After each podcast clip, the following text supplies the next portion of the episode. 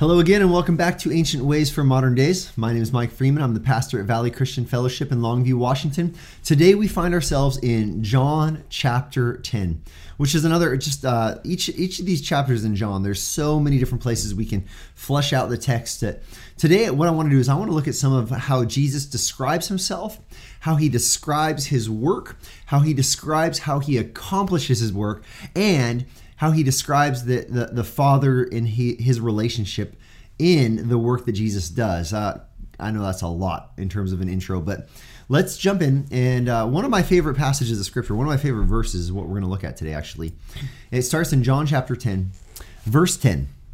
Uh, Jesus' words He says, The thief comes only to steal and kill and destroy. I have come that they, his flock, his sheep, might have that they might have life and have it abundantly.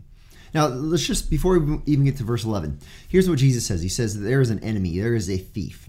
There is an enemy of your soul, and he has he has intentions, and his intentions are to threefold to steal, to kill, and destroy. Well, steal. He wants to steal the sheep. He wants to kill the sheep. He wants to destroy the sheep. Uh, for the believer he wants to steal the joy we have in the lord. He wants to he wants to kill our witness getting us to stumble. He wants to destroy the hope that we have. He he wants to destroy us spiritually speaking in our spiritual warfare. He, he has intentions against us. This is that that that warfare that exists for, for every person in humanity but but the warfare that the believer understands that they, they take part of there is a thief he comes to steal, kill, and destroy.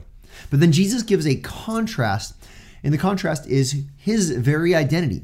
He says, I came that they may have life and have it abundantly. So here's the compare and contrast. You have the enemy of your soul. He wants to steal, to kill, and destroy. And then you have the lover of your soul, and he wants to give you life and to give it abundantly, or to give it overflowingly, or to give it to its to its absolute fullness. Now, this is Jesus' design, his goal, his plan, his purpose. He, he wants to give those who believe in him life. Now, when we say life abundantly, we're not talking about life that's easy and everything goes your way and there's no difficulties.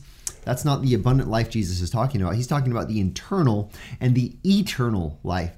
The internal is the internal life that is secure in Him that has the peace and the hope and the joy that exist in the gospel when we trust the person and work of Jesus Christ. When we know that He died for our sins, that He rose again, and that He is returning, there is a life internally in us that's full of peace and hope and joy.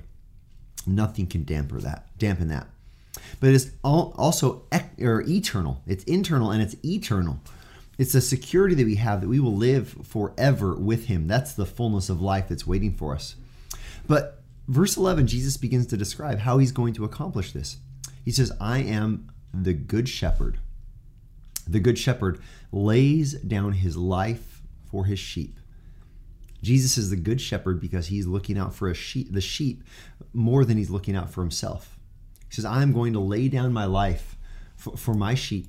In fact, we uh, we go to the next text. It says, uh, just scoot ahead a little bit further, verses 16 through 18. Here's here's what Jesus says. He says, "I have other sheep that are not of this fold. I must bring them also, and they will listen to my voice, so that there will be one flock, one shepherd." The, the other sheep are, are Gentiles. The, the, the, original sheep are the Jewish believers, but the other sheep are the Gentiles. And, and the, further, the believers throughout all of history after Jesus' crucifixion, death, burial, resurrection, and then ascension, these other sheep. And Jesus says, I'm going to bring them all together, Jew and Gentile, into one flock. This, this flock is the church. The church. One flock, one shepherd. All of us together with the good shepherd, Jesus. Verse 17 says, For this reason, the Father loves me. What reason? Because I lay down my life that I may take it up again. Oh, there's so much in this right? The Father loves the Son in part because the, the, the Son has purposed to go and to lay down his life so that he can save us. He can save his sheep. But notice this there's the the hint of the resurrection as well. I'm going to lay down my life. Why? So that I may take it up again. Death and resurrection. Uh, even further, verse 18 No one takes my life from me, but I lay it down of my own accord. I have authority to lay it down and I have authority to take it up again. This charge I have received from the Father. The Father has sent the Son, and He sent the Son with full authority so that the Son can, in fact, willingly lay down His life and then willingly take it back up. Death, burial, resurrection to glorify the Father and for the good of mankind, to save us and, and, to, to lead to glory and praise and honor to the Father for the benefit of man and the blessing of God. This is Jesus. This is his work. And all of this flows out of, go back to that verse 10. The thief comes only to steal, kill, and destroy. I came that they may have life and may have it abundantly. Jesus gives us the free gift of grace. He gives us the gift of life in Him. And He does it not by waving a magic wand, not by saying some specific happy words. He does this with the actual historical event of Him dying, paying the price for our sins, and of Him being resurrected. And then Him as the Good Shepherd, making one flock, Jew and Gentile, together. How, how much hope do we have today because of Jesus? How much life do we have today because of Jesus? See, today's ancient way for modern day, it's simply a call to, to believe in the abundant life that you have in the crucified and risen Savior. To believe in the abundant life that you have in the Savior who has the authority to lay down his life. No one took his life from him. When Jesus went to the cross, he did it willingly. He was not overpowered. He was a he volunteered. And then we have life not just in the one who laid down his life. We have this abundant life in the one who was resurrected and is alive forevermore. Just like you and I will share in life forevermore in Christ.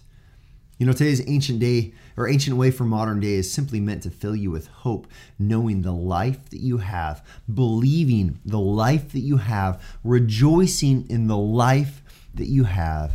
And it's a life that you have in Christ.